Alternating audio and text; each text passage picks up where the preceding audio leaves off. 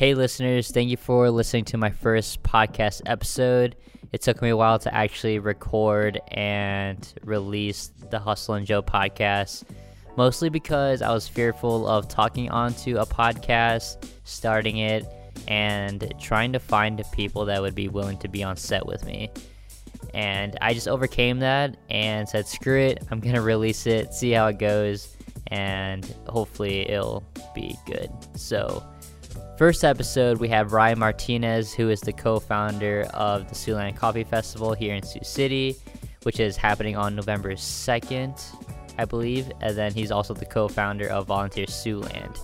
And this episode, we talk about finding your identity, taking risks, the influence of social media in society, and the importance of bringing the community together. I hope you enjoy listening and at least find one thing that you relate or resonate with with the talks that I had with my guests. So here's my first episode.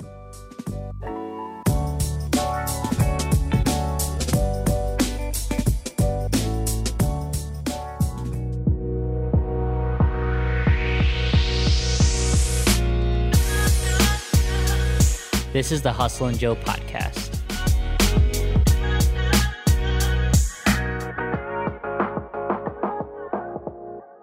Welcome to the Hustle and Joe podcast. My name is Devin. Here today, I have Ryan Martinez, who I knew uh, when I first like I met him when I um, shot his wedding. So like that was super interesting. I met him. I was like, this guy is super cool. He's super genuine, you know, down to earth guy, and you know, the path leading up to you know working together and and stuff like that. It's been awesome to to get to know him. So Ryan, I guess. Uh, I guess introduce yourself and like I guess like what what you do and um, why you do it. Yeah, well, first of all, thank you for those kind words. That was super nice of you. I guess if you're gonna meet me on any day, first impressions on a wedding day, I'm probably in the best mood yeah, in my entire you'd be, life. Right? Yeah, you'd be like just all like full of joy and excitement. It's Yeah. like, yeah, Yeah, but uh, a little bit about what I do. I guess uh, a couple years ago, myself and a co-founder started uh, Volunteer Siouxland. What that is is a online volunteer center for our community we live in, Siouxland, um, and that serves more than just Sioux City. It serves the surrounding cities as well.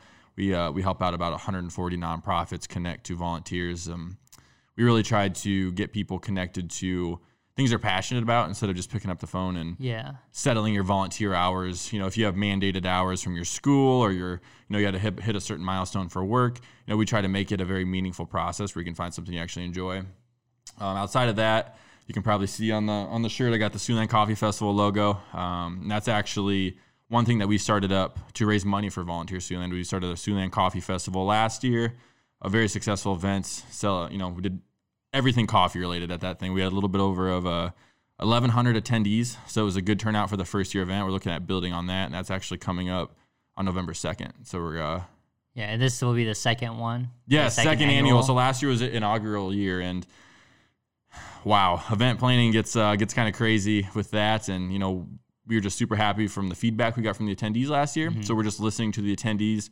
um, implementing some some things that they wanted. You know, making sure that the things that they liked kind of stay the same. Maybe have a little bit of a tweak to them just to kind of Yeah. enhance the experience. But yeah, a lot of work goes into event planning. Yeah, so let's take it back to like when you were either in high school or college. Like, did you always like see yourself as like an entrepreneur? Did you see yourself going to nonprofit? Like, how did you get to where you are today, and what was your like process between that and that whole whole thing? That's a long journey. it is a Um, long journey, but I guess get the the meat part. Yeah, yeah. So I'll, I'll reflect back to one of my first experiences that I can remember being quote unquote entrepreneurial. I remember when I was super young, just a kid, I, uh, I had a notebook and I, I wrote a menu and I, and I, I posted up a menu inside of my own house for my parents. I'm an only child, so just my parents and myself were living there.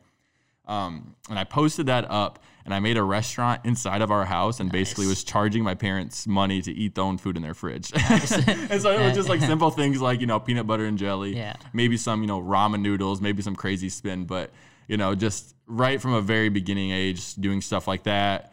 Um, I was always super into like rummage sales. Okay. Um, yeah, just all things like that. And so I guess it's always been a part of me. I didn't really know what it was going to look like. I knew in high school when you know you're doing your career planning, you know, you pick out what school you want to go to, what do you want to do the rest of your life.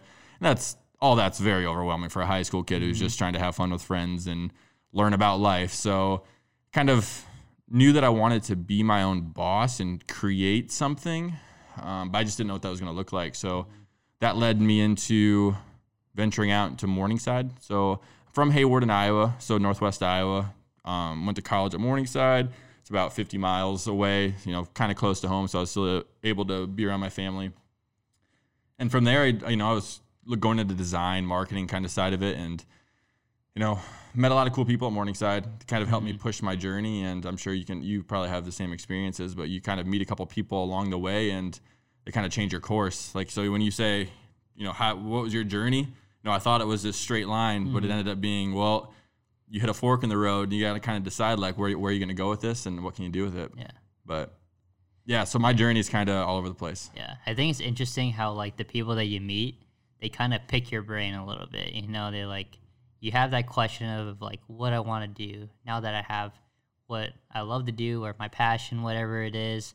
And these people that you meet along the way, whether that's mentors, friends, you know, they'll pick your brain and kind of guide you to like the direction that you want to go. It's more or less like, are you doing it? Are you executing what you actually believe that you want to do?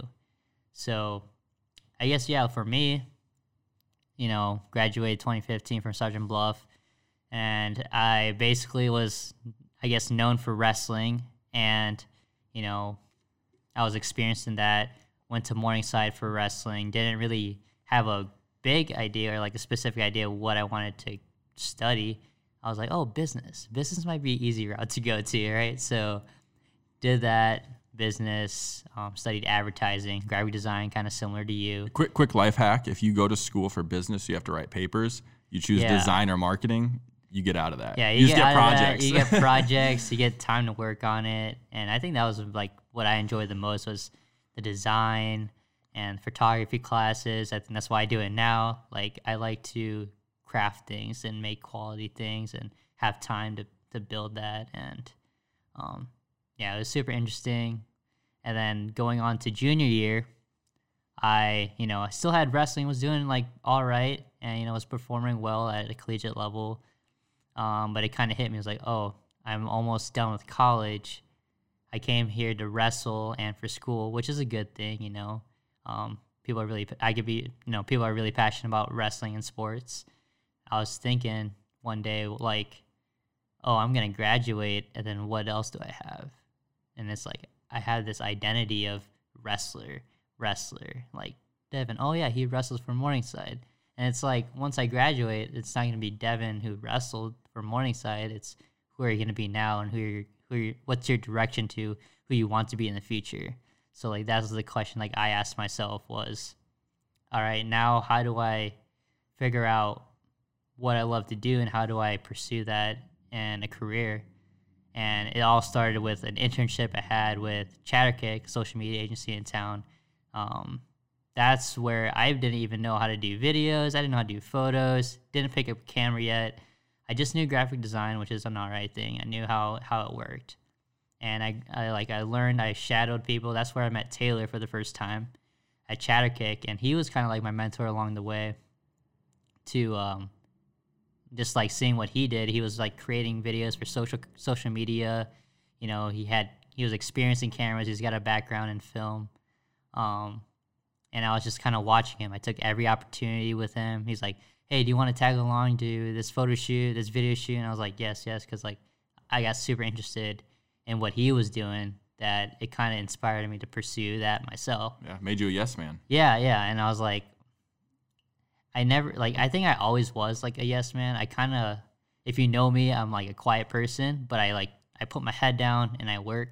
I don't really say much, but um, yeah. So you're busy at, executing. You're busy yeah, getting stuff yeah, done. Yeah, So after that, um, when I was just uh, you know shadowing Taylor, picked up camera. I think that summer, and I was just teaching myself trial and error, shooting photos, videos for anything I could do, whether that's like an event that I had going on or traveling. I was just trying to like make whatever, and whatever I put out was like this is it. This is it. This is me. Right. And I just grew along the way, and um, so I started that like two years ago. So I picked up a camera two years ago, and and it kind of like guided the path of you know being self-taught and you know pursuing that now as a career. So that was just super interesting journey for me.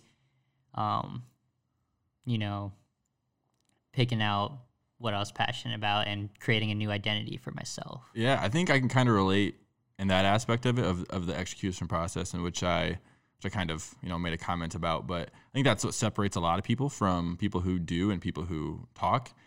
Not that there's a bad thing about talking and generating ideas, but there's a level of skill that comes through that's a, that's adopted through just executing, learning through failures. Like people, a lot of people are afraid to do something and be bad at it, which Yeah. I think what that's different between people like you and mm-hmm. me. We're, we're not afraid to put our name on it if it's if it's something that we created that we we had fun doing. You know, we put it out there. We we get feedback, and from that feedback we learn, and from when we learn we get better, which is you know always a, a positive curve. I saw this video that Will Smith made like on social media. He was like, um, like fail often and fail forward, and like ever since I watched that video, I just like have that in my mind. Like, no matter how much you fail, that's just an extra step of progression into, you know, who you are and who you want to be. So like, I'm pretty sure he was a rapper at first, right? yeah, he was. he yeah, definitely right. Was. So, there, there's a perfect yeah, example. and Will Smith's like one of my favorite actors and Oh, yeah. just people. So I, I always follow him, and he's always got some. He's either always full of energy or Right. got some wisdom to say. so, Contagious. Yeah.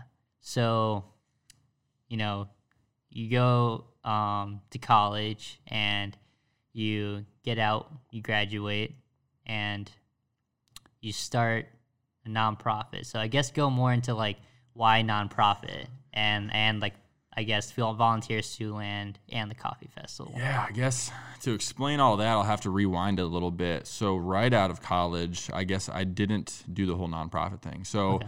in college, I met, which fast forward to when I met you, um, I met my best man, who, or the future best man at my wedding, Sean Richardson. Um, and he really pushed me into the entrepreneurial side of things. And through working with him in college on high caliber projects like building actual apps that were being used by real people in the real world. Um, right out of college, him and I were working on a software company that we built mobile apps for people. We built websites, we did marketing, we did content, we, we did all the above, and it was it was a fun journey, and it was really full of things that we learned and we've implemented into our careers today.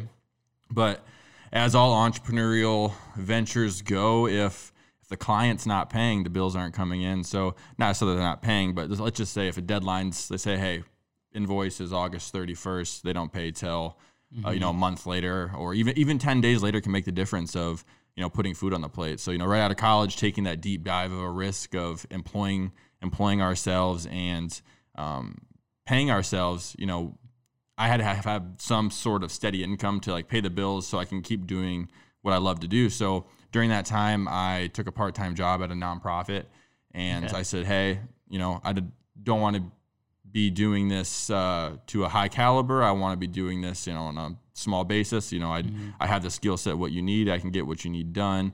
Um, I can communicate your cause to the public, but you know, I got something else that I'm focusing on. And o- over a few months, that conversation started to shift. They they were happy with the, re- the results I was producing. They wanted to um, bring me on board full time. So you know, the conversation continued to progress, and they brought me on as a director for for uh, for that company. So I did that for about I want to say a year and a half. Don't quote me. It might have been two years. It Might have been a year. But so I got experience on what it was like to run that marketing team, what it was like to do all that stuff, and that was, and that was great. And you know, through that process is when I met my current partner, uh, Kevin Engelcardy. So he's my co-founder of Volunteer Siouxland. Um, so the actual, actually, the the whole the whole experience was this this nonprofit didn't didn't want to continue working on on on a project they were working on, and I was kind of spearheading. Okay. Um, and it, and it was it was centered around volunteers. So and I, and I said, hey, look, like this thing that that you guys don't want to continue doing anymore because obviously with nonprofit funding funding gets tight. So like if things get cut, things that don't directly impact um, the community, you know, usually get dropped off or not that they're not doing great things, but it's it's um, whatever's needed most comes first, especially when it comes to budgetary Yeah. things, nonprofit. So this is one thing that didn't make the cut, even though it was having a great impact. You know, I approached him and I said, hey. I would love to see this thing keep going. Mm-hmm. Um, what would it take for me to take this off your hands and me pursue this? Yeah. So we, we took that, we ran with it, we grew it into what it is today, Volunteer Siouxland, Mm-hmm. which is So you rebranded it then? yeah. So Okay. it was actually it was called something different. It was actually a completely different platform. Okay. So you know you, you hear a lot of companies talk about pivoting and you know starting with one thing and then doing another. So I took what uh, the nonprofit was doing with this volunteer platform. I implemented software as a service from a third party company who was already uh, doing this in other communities. So a lot of other United Ways are using this software. But what I did is I took it and I white labeled it. So what that means is I have this entire platform that's built for this exact cause that we were pursuing, but now it has the look and feel of our own community. So when people Okay. come to volunteersiouxland.org, th- they see the Siouxland organizations. They're not seeing these other random ones. Exactly, not from across the country. with. Right, exactly, and that's and one thing that's really nice about it is it, it ti- also ties into the the volunteer resources for Iowa. So we're actually partnered with Volunteer Iowa. So anything that gets posted on our site as a volunteer need gets posted to the entire state of Iowa. So that that's been a really cool process. But you know, like I said, throughout that, I would have never guessed I would have ended up in nonprofit or you know. Mm-hmm. So I went from software company to some part time work mm-hmm. to taking a, another deep dive off the cliff and saying, "Hey, let's take a risk. Let's try to start this thing." Mm-hmm. Um, we started to run with this thing, and you know, like I said, two years later, here we are, and we got 140 nonprofits we're serving. I think we just broke 2,000 volunteers. I mean, we're we're really tearing this thing up. Mhm. Yeah, that's really awesome, man. You know, I guess talk about, um, I guess the the community wise, like how how are you able to bring the community together and the passionate people to actually want to be a part of Volunteer Siouxland? You know, I'm I'm guessing like, um, maybe that culture of volunteers in Sioux City like needed to grow stronger. I guess go through the the process of like how how did you get people to come together for this cause? Yeah, I would say that's really the backbone of what we do ri- right now. Um, changing the culture of volunteer volunteerism in the community. Not saying that we have a bad culture here, but I just think it needs to shift. I think it's a little outdated, right? You don't pick up the phone anymore and call a place and say, "Hey, I need a volunteer." 20 hours by Friday and it's Tuesday. Like that's just you're not going to find meaningful experiences like that. People aren't going to stay at your organization and want to volunteer more if you're not connecting them to something that they like. So, I mean if you were to go and volunteer, let's say at an after school program, um, you know, you might have a good time. You might enjoy your your 1 to 2 hours you go there, but let's say a company needed help with something on their social media, something that you're really good at, something that your time is very valuable and that they can have a higher benefit from. You know, you might have a, a better time explaining to them what's it mean to schedule a post, what's it mean to get people to hit that like or share button. Um, and that's where it really comes in, where you can build in that that one experience for you might turn into a, a reoccurring thing where you say, hey, hey, Devin, or they might reach out to you, hey, Devin, can you come in once a month and just kind of look over what we've been doing, give us feedback, Yeah. and it, it might just be a good hit. And that's what we're really trying to do is just connect people to things that they're passionate about. And it doesn't even have to be something that like I used your career for an example. It could be something else. It could be wrestling. Like maybe Yeah. they're like the wrestling academy here in Siouxland Yeah. um, is looking for some volunteers, and Yep. you might get involved every once in a while just because now you're doing video and you you've you've stepped away from that wrestling, but that wrestling is still a part Yeah. of you. So that's a that would actually be a better example of you going out and volunteering for something wrestling, something that means something to you. Yeah. Um, yeah, that's awesome that now that you're connecting people to these places and, you know, they're, you know, uh, is it like successful, you would say? Like the people that are actually reaching out to you guys and wanting to find these, you know, places that they want to volunteer at? Yes, it is. I would say, in my personal opinion, it's successful. However, just with that, it's very hard to provide data. So, you know, we're a new platform. We're trying to educate people that we are a new resource that they can use for free. So it is free for the volunteer, free for the organization. So we have to educate them on where to go, that it's free. We have to educate them um, that you can track your hours through this. So you can actually, so let's say you volunteered for the past three years. Well, if you've been using Volunteer Siouxland, we can track all of your volunteer hours, where you volunteered, what type of work you did, and you can actually export that in a report to just kind of say, this is me. This is how I've contributed to the community. And you know, we have a lot of organizations that are taking advantage of that, like service organizations that go out and do community community offerings. Um, even workplaces are starting to require volunteer hours at work, and uh, employers are letting workers go out and um, volunteer to be a part of the community and represent the Yeah. organization. So that's it's creating a really cool conversation, um, and it's it's touching more people. Hmm. so you know, if we get um, one of the local banks to participate in uh, a volunteer day, let's say Yeah. 30 of their employees go out and they help out different organizations. Well, that touches every 30, every one of those 30 employees, and then you know Yeah. now they know about Volunteer Siouxland. Now someone that they talk about or someone they talk to knows about Volunteer Siouxland, and, and it's just like a ripple effect. And you know we just we're just trying to encourage that positive ripple in the community. Yeah, I think um, I forget what day it was, but at Morningside they have an off-campus Ooh, day. into the streets. It's into the up. streets. Yeah, Yep. volunteer. Um, did you volunteer? Or you guys, Volunteer Siouxland has collaborated with Morningside last year. Yep, and so that we're actually doing it this year too, as well. So this is the second year that we've been involved with Into the Streets, um, and we and obviously with any event of that nature, I mean, there's over a thousand volunteers for that event, Yeah. so it's it's a big one. Yeah. Um, so it's a little bit harder to track and get every single uh, detail down to a T. But you know, we've been able to work with them to get uh, the students signed up to communicate um, with the with the campus because the campus really wants to encourage these students to be going out and have a have a meaningful experience at Morningside. So we're trying to help them in that exact way I was talking about, connecting them to something they care about, which it was really cool because like as as you um, mentioned that Morningside was a part of it last year. Know, Briar Cliff, uh, the college across town, they they also noticed that we were helping, and they asked for us to get involved with them as well. So actually, today there it was Briar Cliff's event day. So over 400 volunteers at Briar Today? Cliff went out today and were volunteering in the community. Nice. Yep, and so we helped them getting connected there, and you know making sure all of that gets tracked, and then we're going to provide them a report and say, hey, look, here's what your 400 students and staff and alumni did today, and be able to they can, then they can share that with their their network. Yeah, I remember doing Into the Streets. I think it was junior, senior year. We are doing it for Habitat for Humanity, and you know it helps. Like if you're doing it in a group, it helps with bonding with other students too, and and ultimately learning more about that organization and what what what's like what they do and behind the scenes of what they're all about, and you know learning all about that it creates a more meaningful service that you're doing for them. So Absolutely. like that was a, a cool thing to be a part of when I was at Morningside and for volunteer student I because uh my roommate Nick I guess he was when he was like r- like coordinating all that um he mentioned volunteer Siouxland and I didn't even meet you then. So I just remember that that was a cool thing that volunteer Siouxland was part of you know into the streets and doing a good thing for the community and to get students involved and kind of Right. changing that culture for the young adults to volunteer because we don't really see that as much now just Right. because people are probably busy but to be able to have students experience that that's a pretty good thing And I think, like you said, students. uh, That's the key word there, and that's really how you change culture. As you start, you start to get people while they're young and try to implement and ingrain things that that's going to be worth learning about. That's going to change, you know, what the future looks like.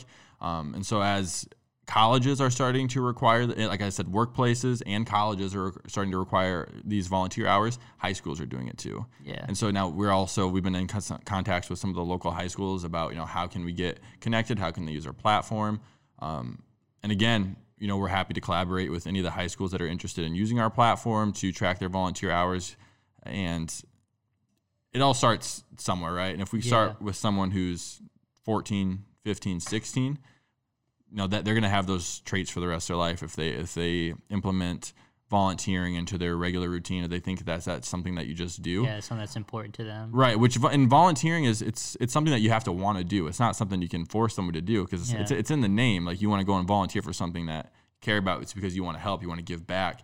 And we really just want to uh we want to help move the needle on the culture of volunteerism here in Siouxland. I guess shifting to the coffee festival and bringing something like that to Sioux City. When was the first time you figured that out and you're like, oh, we sh- we need a coffee culture here? We, you know, did you notice anything in other cities, or was this always something that interested you to to bring to Sioux City? Yeah, I think it all stemmed from throwing events. I events was one of those things that I learned through from experience. Uh, in college, I would host events for our entrepreneurship group um, from Yeah. different groups. I was in student government.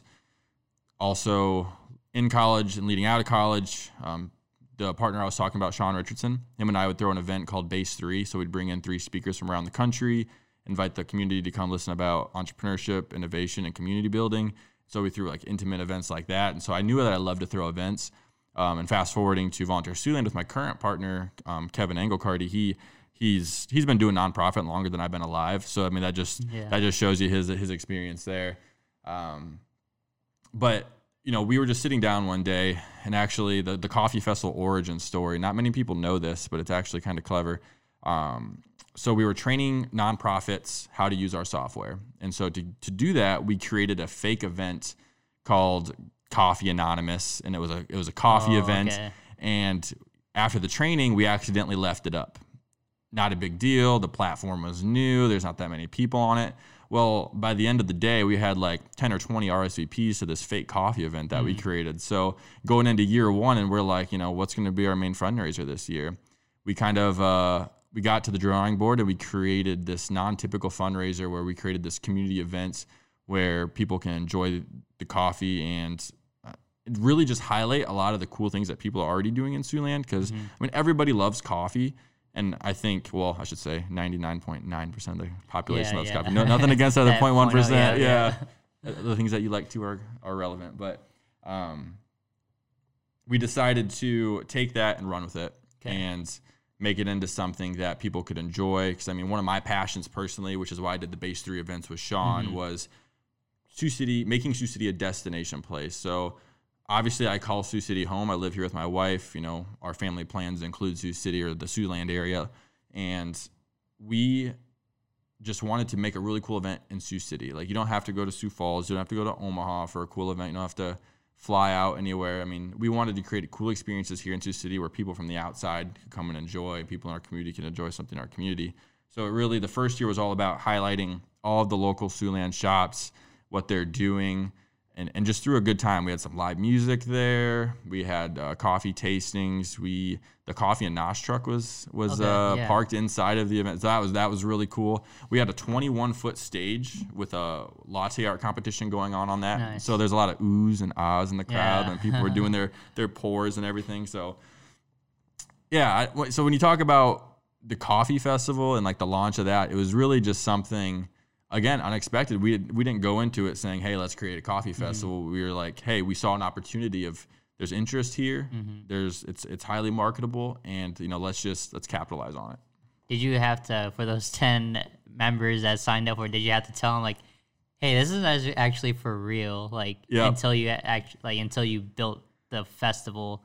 Like, did you actually tell them, and what was their reaction to that? Yeah, no, that it was that it was like a it was a lot of laughter. We Okay. we actually reached back out to them and again, it was a small amount of people on the platform at that time. There's only a few hundred, and we reached out to him. We said, "Hey, this this actually isn't a real event. We apologize." Um, but then we ended up using those those contacts, and we, we did reach out to him, and we officialized and said, "Hey, we want to do a coffee festival." We reached out back to him, and I'm pretty sure, I'm pretty sure all of them got tickets too. So that was that was pretty cool to see.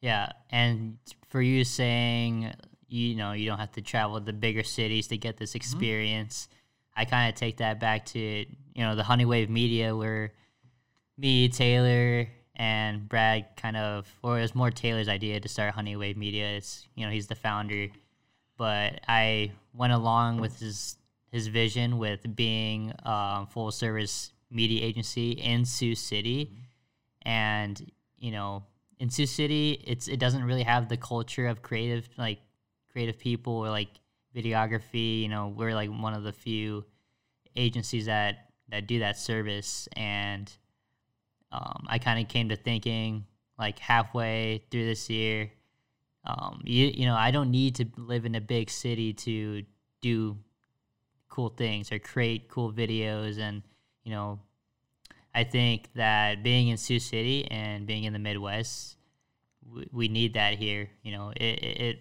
like fulfills me to be like, all right, I can impact someone's um, as an individual or a brand and help them grow with um, my services and what I love to do, and I don't have to be in a bigger city to, you know, be successful or whatever. Like Right. everyone's definition of success. Um, I kind of like figured that way along. Like this year was my ultimate goal was like after college, like I want to move to a bigger city because I feel like there's more opportunity.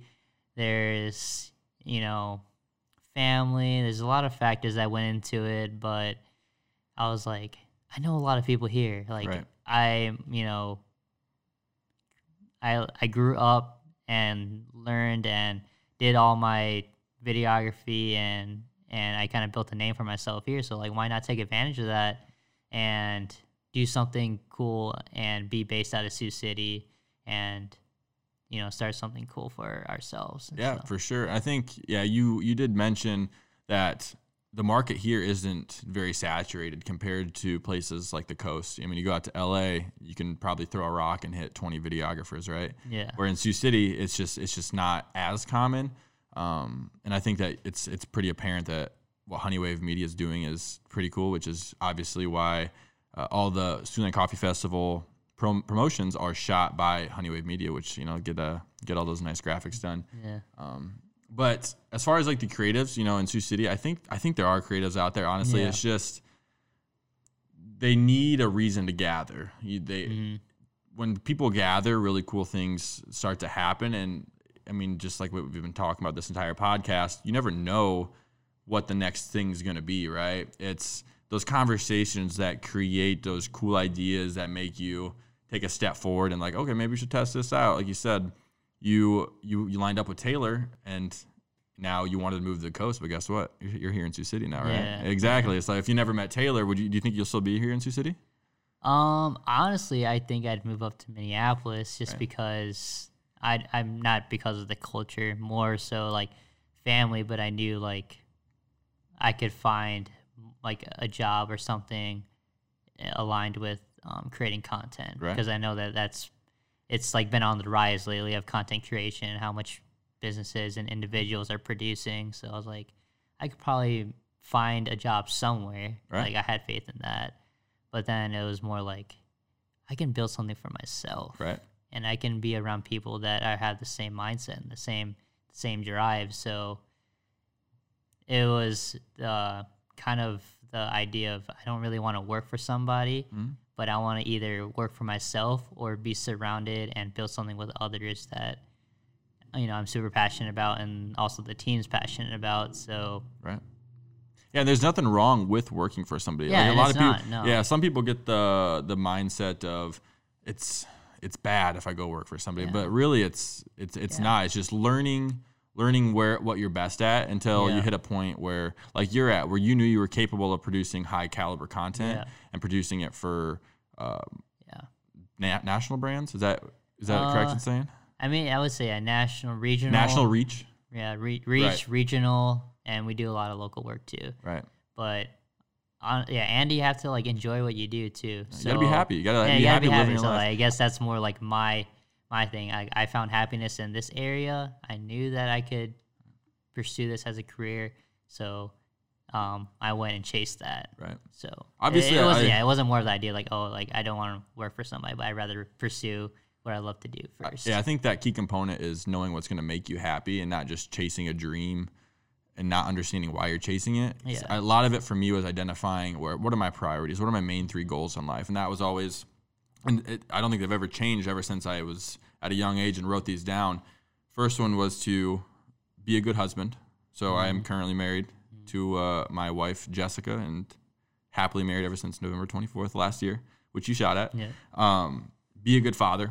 You know, I wanted to have kids. You know, hopefully that that's in the timeline. All the stars align with there, and have a career that I enjoy. So one thing that I've always reflected on, I've always been impressed that I've never put a dollar amount on that, even at a young Yeah. age, because I know there was times where I thought a dollar amount is what would make me happy, and there's been times where I've made more money, and there's been times where I've made less money. Obviously, the with um, running a business, like I said, the clients they don't pay, you don't get paid in time, all that stuff goes down with entrepreneurship. But and it's it was really it was really eye opening when I did all my shifting and put my eggs into different baskets Yeah. of just noticing how how much more happy I was when I was chasing the things that I always wanted to do. And that that actually meant something to me and not trying to just impress somebody like mm-hmm. oh hey i make x amount a year. Like when you're when you're chasing that you're always look seeking approval from other Yeah. people right? Where internally i always knew that you know obviously everybody wants to be able to be the most successful version of themselves right? Yeah. but i knew that the dollar amount wasn't what i was ever chasing. It was those other three components that i've kind of just held true to and made sure that i emphasized those Yeah, I mean, I totally agree with you. I think that um, when you have all the stuff and you realize, you know, this isn't. I also think it's difficult too because we live in a social media world, and it's like you don't.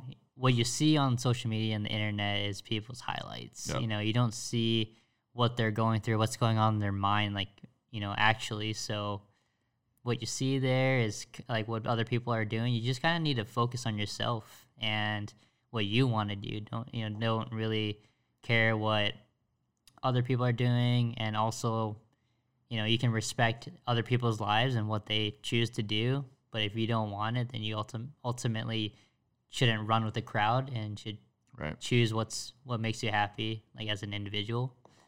And I just learned throughout the years to be on social media like intentionally. Mhm. If you choose it, um, I think social media could be a good thing, but also could be a bad thing.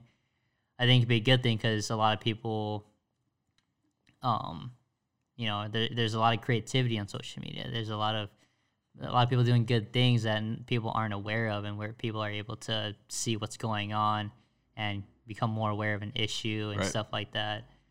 Um, where it becomes bad is where, yeah, like I said, you compare yourself, or and it's kind of hard too because I I like to post, but ultimately, if I post, then I feel like I'm just doing the same thing to other people. Right. You know, like I'm showing my highlights. Right. So it's kind of tough to be like, all right, I want to post on social media, and I don't I don't think it's a bad thing to take a break or to be on social media with intentionality and be like, all right, I need to be on social media because my business revolves around social media and content creation and kind of like branding myself. But ultimately, you have to, if you're gonna post, you know, do it out of your own joy. Don't do it for other people.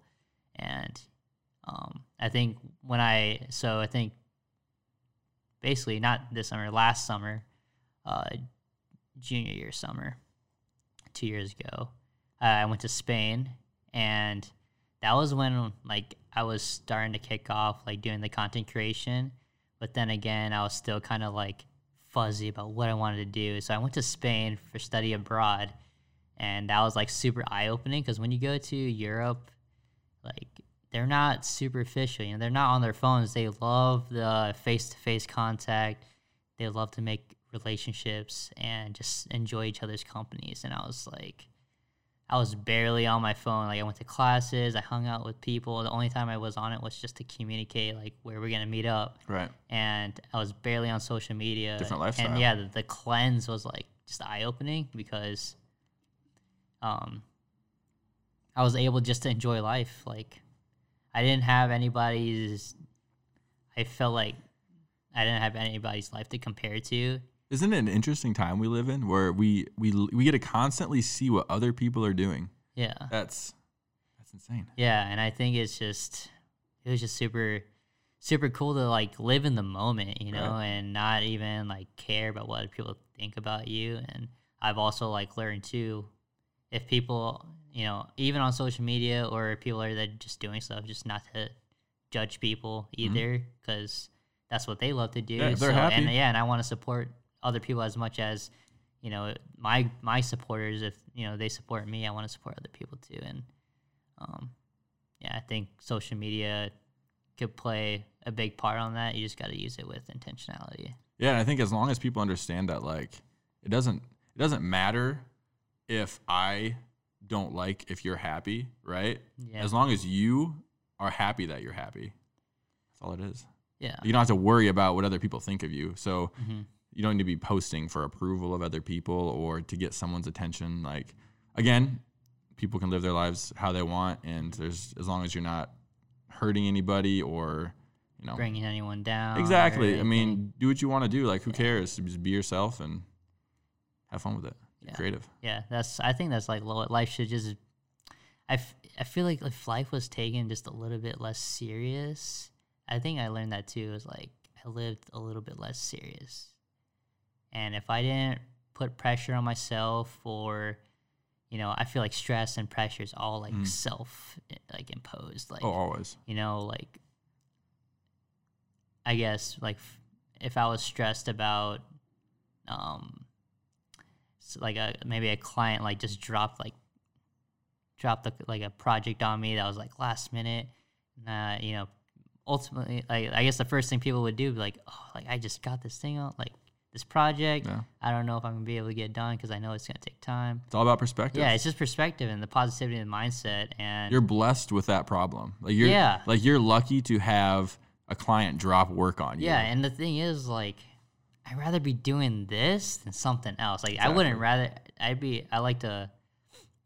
Like, I'd rather be in this place where I am now than any other place. And yeah, just the mindset. You got to be positive about and grateful and like the grat and like being having gratitude of where you're at. Mm-hmm. And also pursuing your goals, like Right. your own goals, not for anybody else. And Yeah, I, th- I think there's something to be said about living in the Midwest. You know, I've I've traveled quite a bit, and I've never had any bad experiences on either coast. No, no matter where it's at. But living in the Midwest, people just seem happier. Like I'm pretty sure Le Mars, Iowa, is one of like the top ten happiest places on earth. Like it's just it's just a different vibe here. You know, you know, you're you're waving to everybody you drive by. You brush shoulders with somebody at the grocery store. It's a nice greeting. Oh, hello. You know, it's like everyone's kind, or most, you know, mostly everyone's kind. I mean, I, I think there's something special about to the Midwest that uh, people kind of overlook sometimes. Yeah.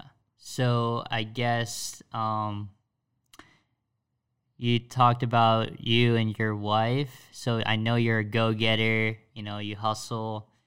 You know, and you, you know, you work to to grow something. So how does one pursue something but also have a strong relationship with their partner? Yeah, this this was a a combination of balance, I would say for sure, of personal life and work life. And someone who again taught me about this was Sean Richardson. He uh, he's known his his now wife ever ever since high school. So like he knew that she was the one and she was always there to support him, push him to do greater things and now he's running a very successful tech company in the construction industry and you know he's always had that support of that extra person that's in his corner always saying good job keep pushing and you know he told me that when i when i first met him he's like honestly this this is a it's a huge asset. Like this is something i live by. This is something that um, i find true. And you know he was right. I, I met jess and ever since meeting her she's always been right there in my corner whether it was during the highs during the lows pushing me to go forward, um, even critiquing me, like having an extra person with another set of eyes and saying, "Hey," or to call me on my shit sometimes, Yeah. you know, because Yeah. I'm not always right. Like I said, I like I like to test things, I like to learn, I like to fail, and from that I learn. And being able to have that extra person in the in your corner, I think I don't know if you can put a value on that. Um, as far as balance, though, it's it's really just about understanding the dynamics of the relationship. What what do and I don't want to I don't want to like quantify it, but like what do I need from her? What does she need from me? Mm-hmm. And what's to- important to you and what's important to her? Right. Yeah. And like I think it's learning about that from each other. And you know, I have things that meant a whole heck of a lot to me. And she, I mean, she's introduced me to to so many things that have opened my eyes about the world.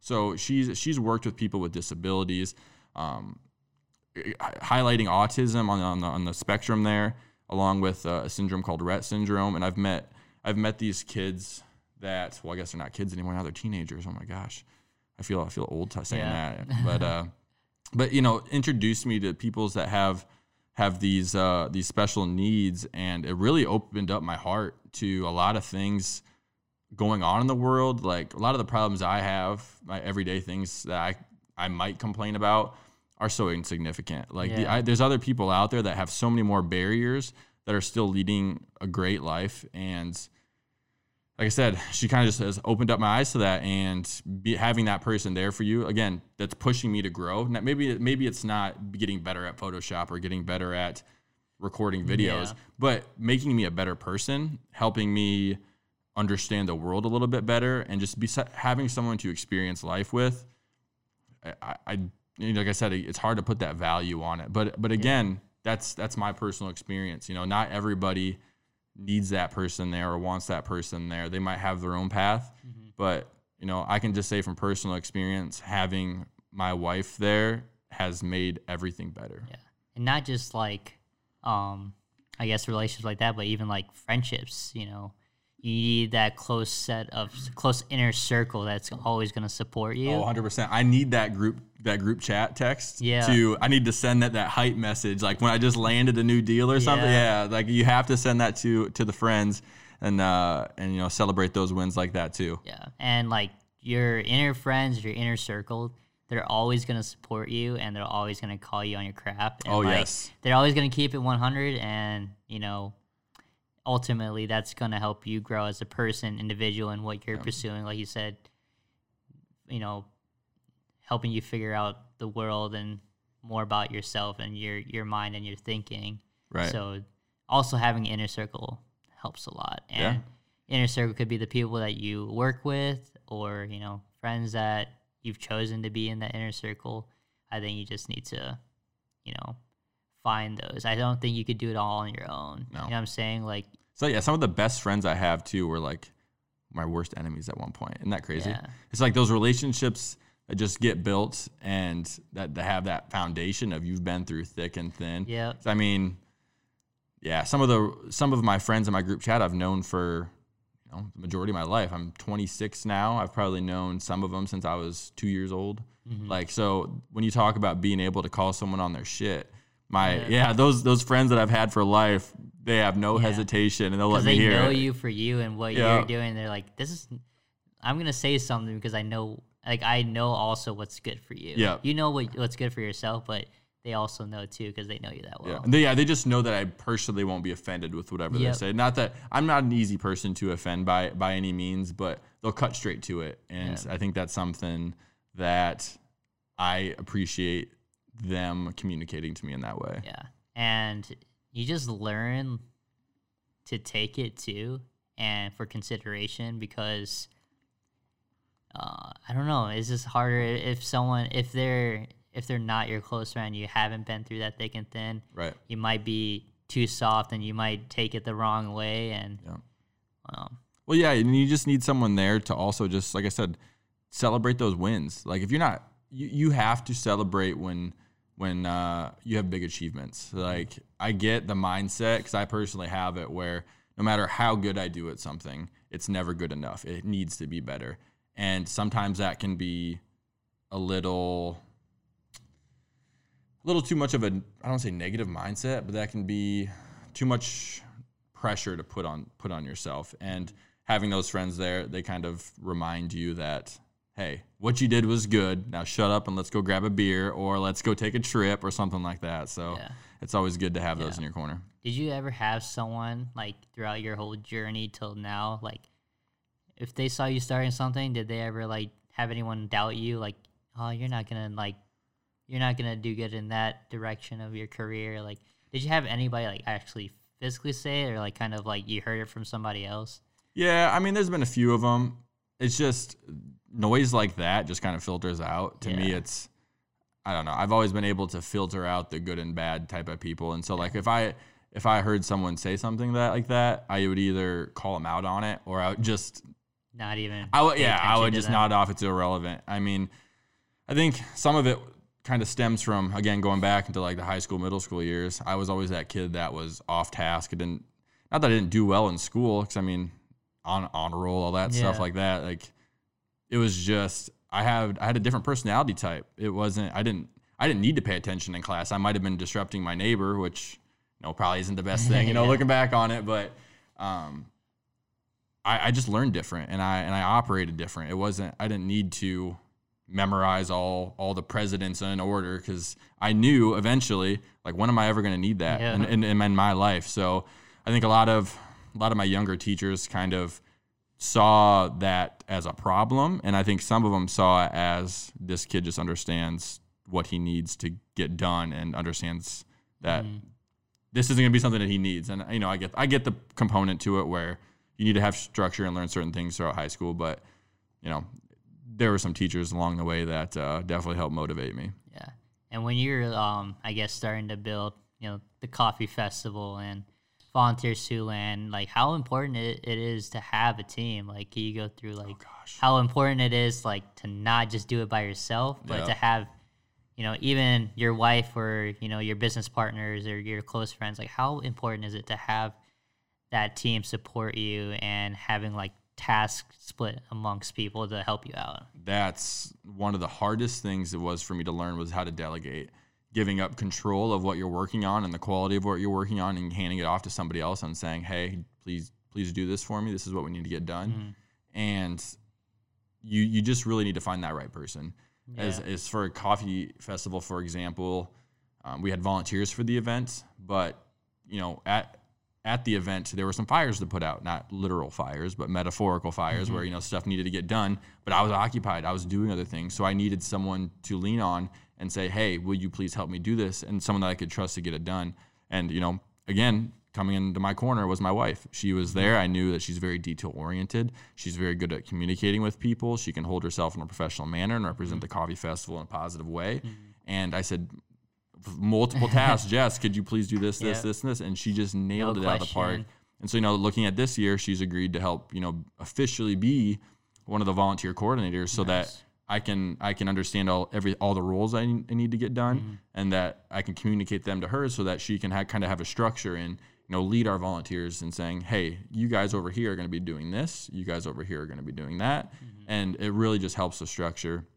And that's as far as um, delegation goes. But when it comes to partnerships and things like that, working with somebody, especially when it's just one other person, you really have to be able to let go what you think is right sometimes. Mm-hmm. Because there's been times where I what I wanted to do, I still think could have been cool, but what we ended up doing was what one of my partners wanted to do, and that was still successful as well. Mm-hmm. So there's no like one solution to that, and sometimes you just you know you got to find that that blend of You the partnership. be open minded to a lot of ideas and kind of just letting that ego go and be like, all right, like I, I also trust your judgment. Right. I, you know, you have to kind of collaborate your minds together instead of having one mind, but like two minds are better. Right. So you have to also let let someone that might know the situation better how to do this or do something else better and kind of just trusting that, that Exactly. process. I think that's kind of also hard for entrepreneurs like Yeah, because you're a self starter and Yeah. you do everything yourself, and you never, you know, if you're kind of exposed into a team or your your circle and you're used to doing stuff by yourself, it's kind of hard to get out of that. You know, you, you train your mind Yep. to to do it all yourself, and then it's like, no, I can't because uh, then I get overwhelmed. Right. And you know, Communication you is key. Communication yeah. and I, you know, being part of the Honeywave team too, and Taylor's done a good job of trusting me and trusting my judgment on projects and stuff. So he'll be like, "Hey, I need this project, this quick project done as soon as you can," and um, he trusts me with my like production ability and able to be self sufficient and you know get things in on time, and it works too because it's even vice versa. I can lean on him and be like hey can you help me with this part of the project so i can focus on on more of this other project Right. and it's like no questions like we already know that we're a good team and we can we can Right. create at a high level and you know not just do it ourselves but collaborate together and just be able to lean on each other for certain things I think it's important though that people don't force partnerships. I've personally witnessed some pretty bad fallouts where people they have a similar vision in mind, but they don't have the same way of getting to the same destination. Um, you really need to make sure that all of your values align. I think, especially when Mhm. starting a new business, it's very crucial to make sure you understand who your partner is, how they operate, you know, what makes them tick because you're going to be working with that person for as the longevity of that that company that you start you'll be working with that person until until further notice. Mm-hmm.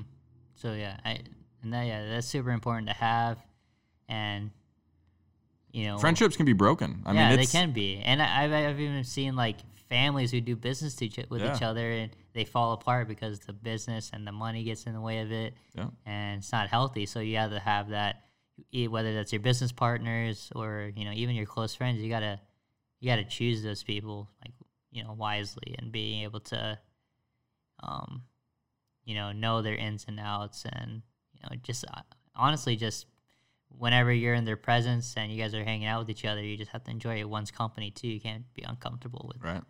You know. So, yeah. And then I guess let's talk more about the coffee festival festival coming up Let's hear it. and uh, you know when it is, what can people expect, and um, yeah, and how how is that going right now? Yeah. So November 2nd from 10 a.m. to 3 p.m. at the Sioux City Convention Center.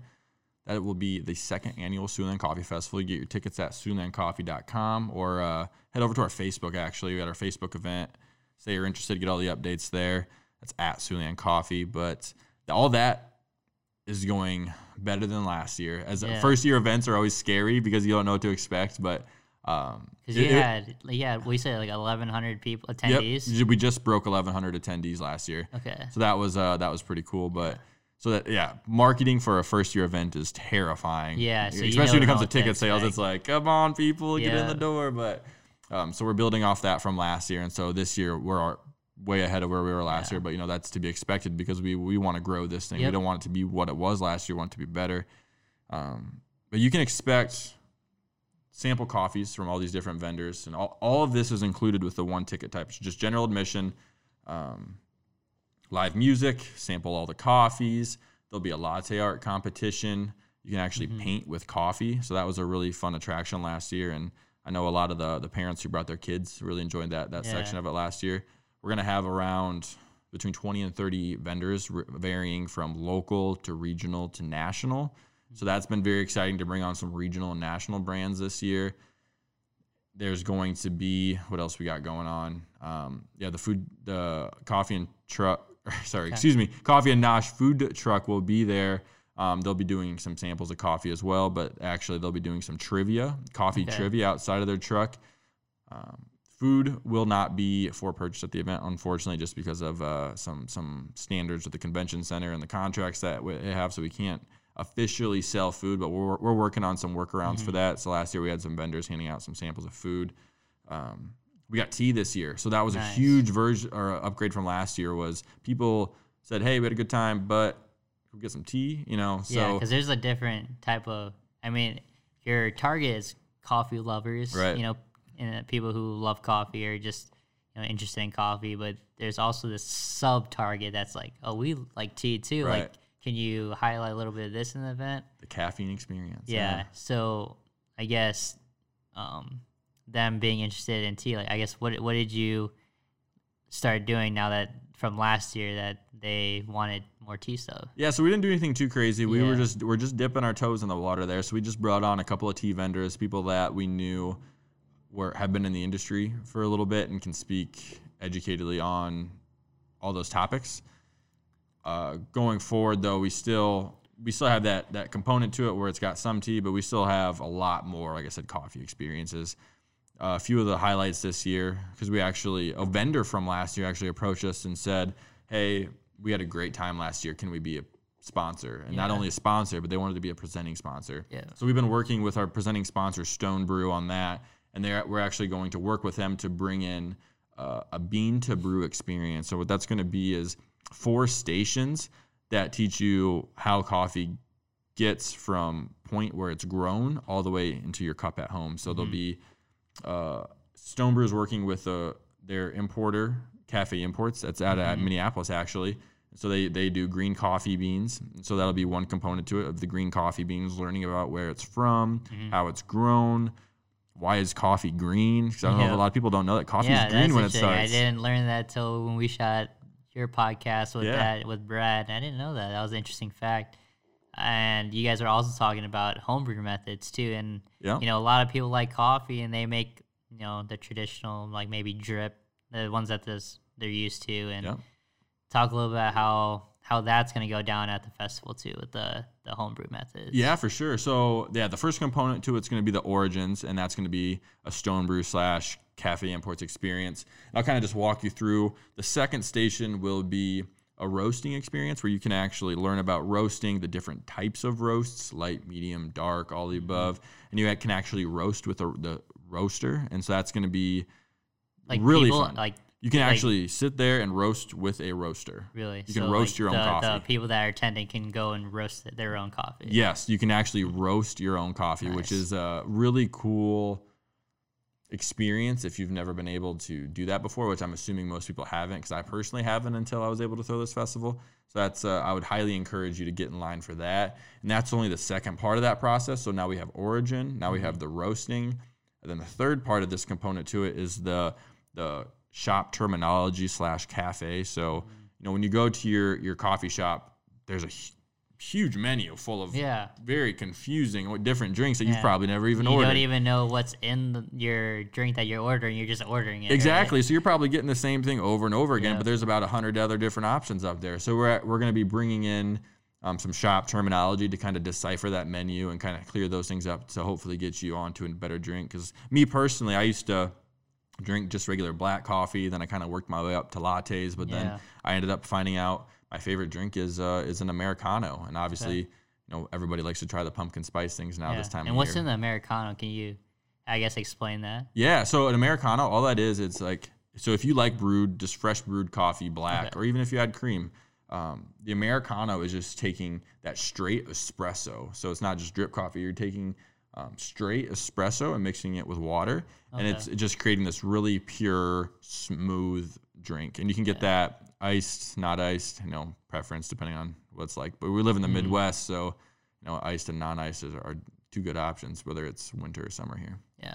Um, and then moving on, sorry to, the, to your final when you were talking about homebrew. So now we got the origin, we have roasting, we have shop terminology, and finally we want to bring that all home to homebrew methods. So we're gonna have some trained baristas there teaching you how to make the best coffee possible at home and different Nice. methods, different uh, different equipment you can use, and things of that nature. So I don't want to give too much away because uh, there's some good value at the at the event. So you obviously want to go through that experience, but yeah, everything from where the coffee comes from to how to make it in your own own home, and you can kind of expect that at this year's Siouxland Coffee Festival. Yeah.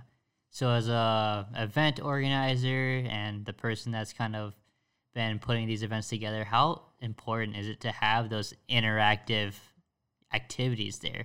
Because I know, like, I guess it, um, if you're nonprofits who put on events, um, they might struggle with oh, what's working, what's not working, and even those interactive pieces kind of resonate with the people who are attending. So how's how like how's important to have those interactive? They're pretty activities. crucial to be honest. I'd say they're right they're right up there along with event layout.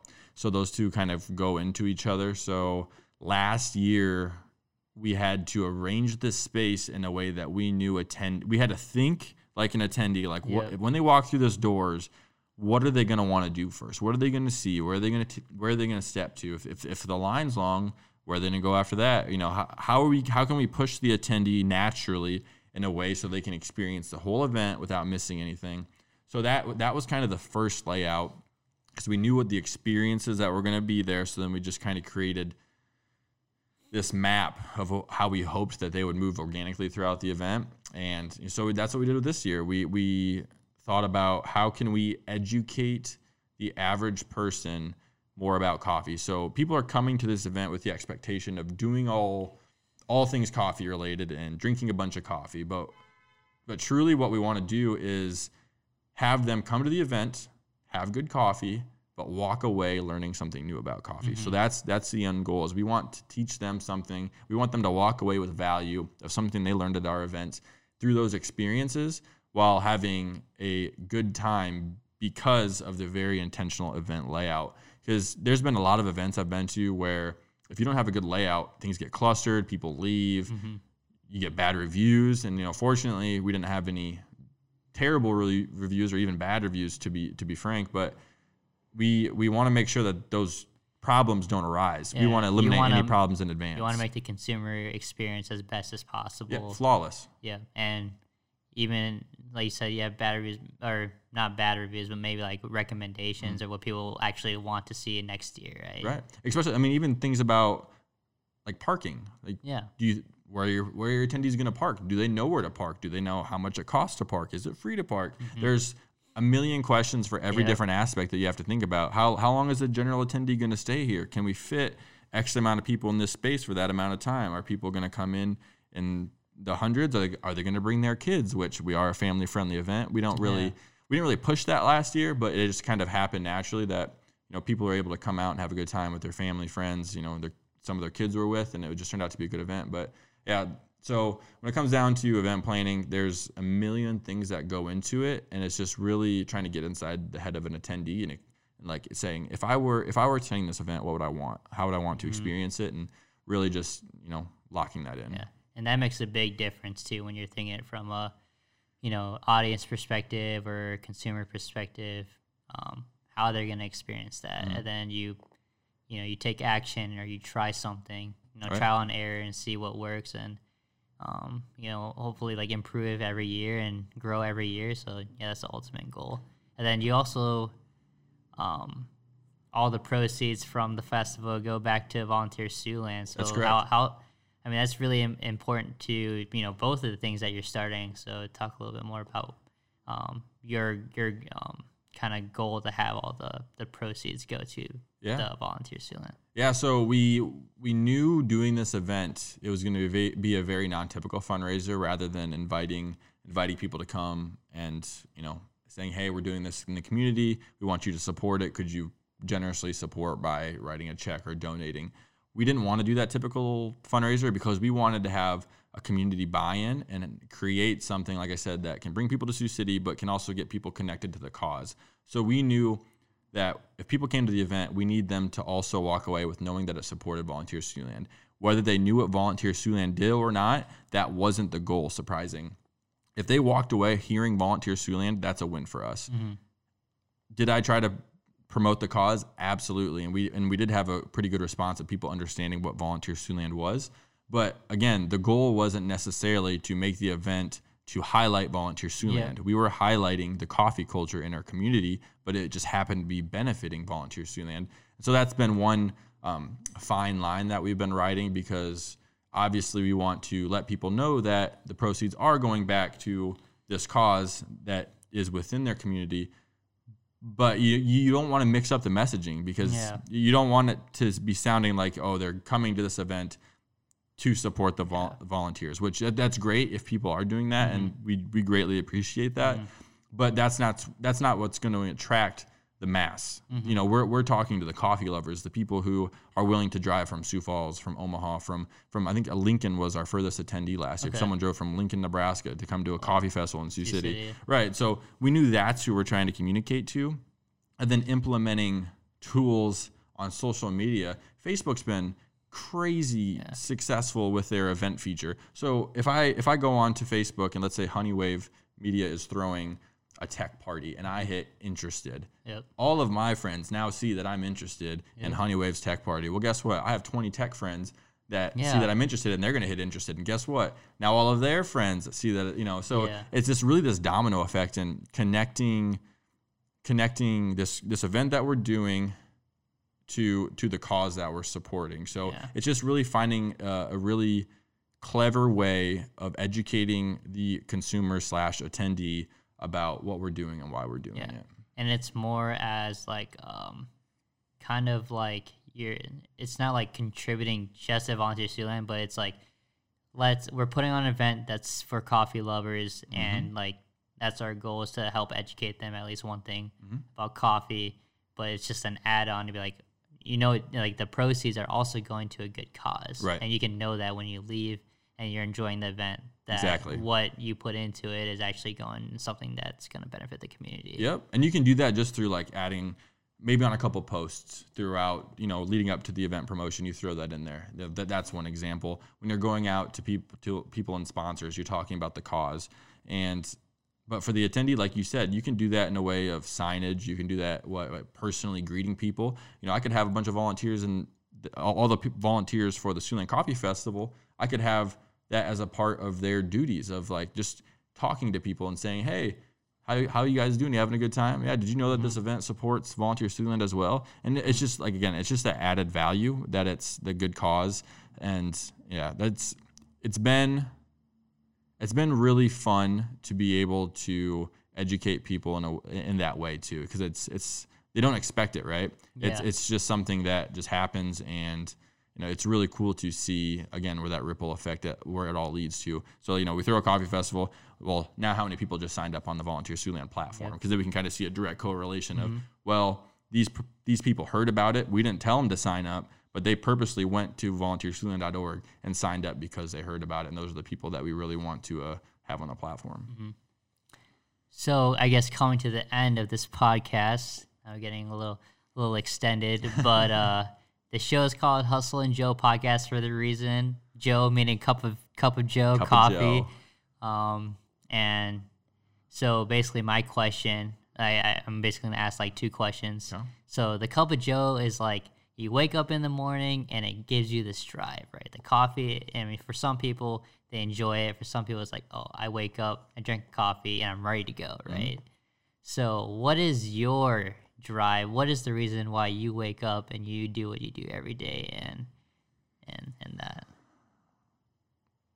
that's a good question how long do you want this podcast to go Uh, I mean, it could be it could be short. It could be as extended as you want it to be. But your main drive for waking up and being able to just enjoy what Yeah. you do. It doesn't have to be like um, why you hustle or anything. It can just be like why you wake up and you want and you want to do what you do because you love it that much. Right.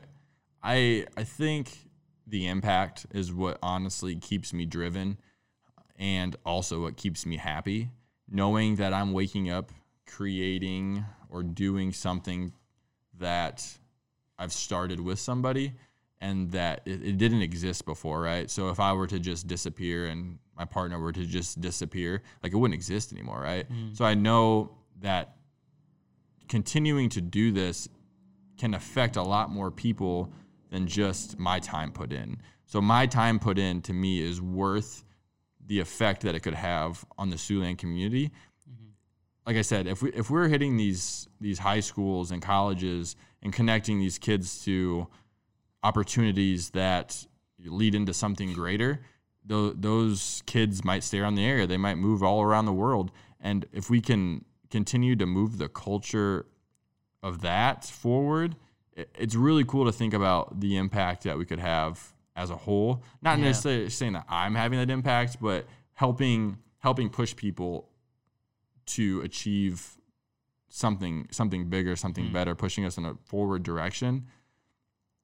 I mean, it's yeah. When you get into that question, it's it, it can be very Yeah, deep. really detailed. It could be in a lot of different variations of Right. where what what drives you to do what you do, and Ex- it can go like your impact can be on a really individual scope where Mm-hmm. like you have impact on one person's life and you're able to help them with their direction and guide Right. them to to do something big but also could be at scale you'd be like i could change the culture i could change a lot of people's lives and help them you know pursue what they want to pursue Yeah, and I think that that motivator specifically is tied to volunteer Siouxland. So that that is just one component to it. You know, if you if we're talking about coffee festival, like which is my entire life up until November second, um, that motivator is is bringing something cool to Sioux City. It really is, and knowing that people are flying in to our event, they're flying into Sioux City to be a part of our event Yeah. that means a whole heck of a lot to me. When I say that, I say that with pride. Like someone's flying in to Sioux City to be in Sioux City for a Sioux City event. yeah More people just need to do stuff like that, and then that's when people stop saying, "Oh, Sioux City doesn't have anything to do," Yeah. because Sioux City has a lot of cool things to do. Yeah. I wish people would just realize that and just um, kind of break down those barriers. Again, but those those two are just those two are work related, you know. Yeah. But it's if if I if I didn't have the Siouxland Coffee Fest or Volunteer Siouxland, I, I can tell you right now I would still be happy. I still, you know, have a great relationship with my wife. Um, you know we have a lot of goals that we personally have set for ourselves, and you know that that in itself, like I said, I have that second goal that I'm trying to tick off right now too of uh, you know eventually raising a family. But you know I want to make sure that whenever I'm ready to have a family, that it's going to be in a community that I that I take pride in, that I mm-hmm. you know that I feel like it's safe for them to be in, that they're going to have the best opportunities, and so doing these things with Volunteer Siouxland and the Siouxland Coffee Festival are helping me kind of mold the community in a way, even if it's just a little bit, to make it a better space for not only my kids but you know the future kids of, of the Siouxland area. Yeah, and that's honestly like a great great goal to have. You know, foreseeing the future and kind of like building that foundation. I think that's really important. Um, who inspires you? Who inspires me? Famous people or like local people? It could be both. I mean, it could be who I guess has the most impact on you or it maybe has the most influence on you, something along yeah. those lines. Honestly, I know I've talked about it a lot this podcast, but I gotta go with my wife. She, uh, I know a lot of people people see what I'm doing because what I'm doing is on the screen. You know, it's on Facebook, it's on Twitter. Like people see what I'm doing because it's out there. Yeah. Where my wife, what she does every day, she's actually a speech language pathologist and also a, a certified lactation counselor. And so she she's in the hospital setting, and you know, even after after doing that in a hospital setting, she she goes out into the Siouxland area and does uses her services for people at home because there's a need for her for her um, trade in our area. So the the only reason that she spends extra time after work to work more mm-hmm. is because she knows that people in the area, if they if they need her service, they, they're not going to get it if she's not doing it. And you know, she helps people from anything with when you hear speech pathologists, it can be anything from like kids or children's speech to people who have had strokes and can't eat anymore. Mm-hmm. And you know, she and she helps people along that process. And you know, I, I think I'm doing, you know, a couple cool things, you know, but yeah. she's she's literally every day going in and impacting people's lives, and yeah. it's like gives me goosebumps thinking about it, yeah. talking about it, because it's like she changes whether people can eat for the rest of their life. Mm-hmm. She changes how kids are going to be perceived, because growing up, kids, I mean, you think speech impediments can be can be uh, bad, because I mean, there's bullying in, in schools, you know, it, it just happens. Kids have to learn right from wrong. But you know, even like the little impact of her helping a uh, child be able to communicate doesn't mean that they're gonna make fun of. But maybe they can communicate that they need something. Mm-hmm. Maybe like they can't say that, hey, I'm hungry, or hey, I'm thirsty, or hey, I have a I have a pain on my arm. The and things that, that, we take for granted that we don't even really realize. You know, like you said, that right? your your situation is not as bad as other people's situation, and having her making those impact, you, you know, you can see see it from your lens on what she's doing, right. you know, make an impact on how you're living your life. Right. And that, and I mean, that's just a standpoint from her doing her work. And out, like I said, outside of her work, you know, she's opened up my eyes and heart to a lot of people with disabilities and different types of disabilities. And I know that now that's something I personally spend my time volunteering for and advocating for is, is uh, kids with disabilities now. So, and I wouldn't be able to do that without uh, motivation and inspiration from her. I yeah, I don't know if I've ever told her that or not. So this might be the first time yeah, she ever hears maybe it. Maybe you should so. go. Maybe at this episode, be like a little appreciation here. Yeah. But you know, just tell her how it is, and you know, if you haven't told her that, I think she might yeah. need to hear it, and I think that'd be really cool. Yeah, but yeah, I think you know, people. I've had motivators all my entire life, right? Yeah. You know, famous people, friends, family do really cool things. So everyone has one that sticks out, you know, it just mine just happens to be my wife. Mm. Awesome. Well, thank you, Ryan, for being on the podcast and you know sharing your experience and you know your insights on a lot of topics. Um, you know, hopefully, maybe in, in, the future, have you back on again. But you know, I, um, you know, people can look forward to going to the Siouxland Coffee Festival in Sioux City on November second. November second, Sioux City Convention Center.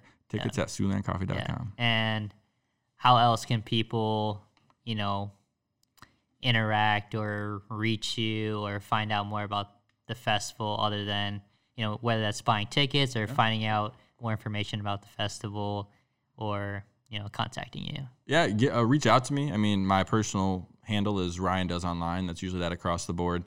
Um, otherwise, if you're looking for coffee festival stuff, at Siouxland Coffee, you'll find everything there. But I'm a pretty approachable dude. So if you want to reach out to me, I'm probably going to respond and say, "Hey, what's up?" Mm-hmm. And I I, uh, I always enjoy helping others. So you know, I might not be able to spend an exuberant amount of time, you know, right now because obviously got the coffee, festival stuff going on. But if you had any questions, I'd from the event organizing standpoint or starting a business, starting a nonprofit, any of that, shoot me a message. I'd be happy to uh, happy to give you any advice that I may have. All right. Well, thank you, and uh, we'll see you next time. Right, thanks, Devin.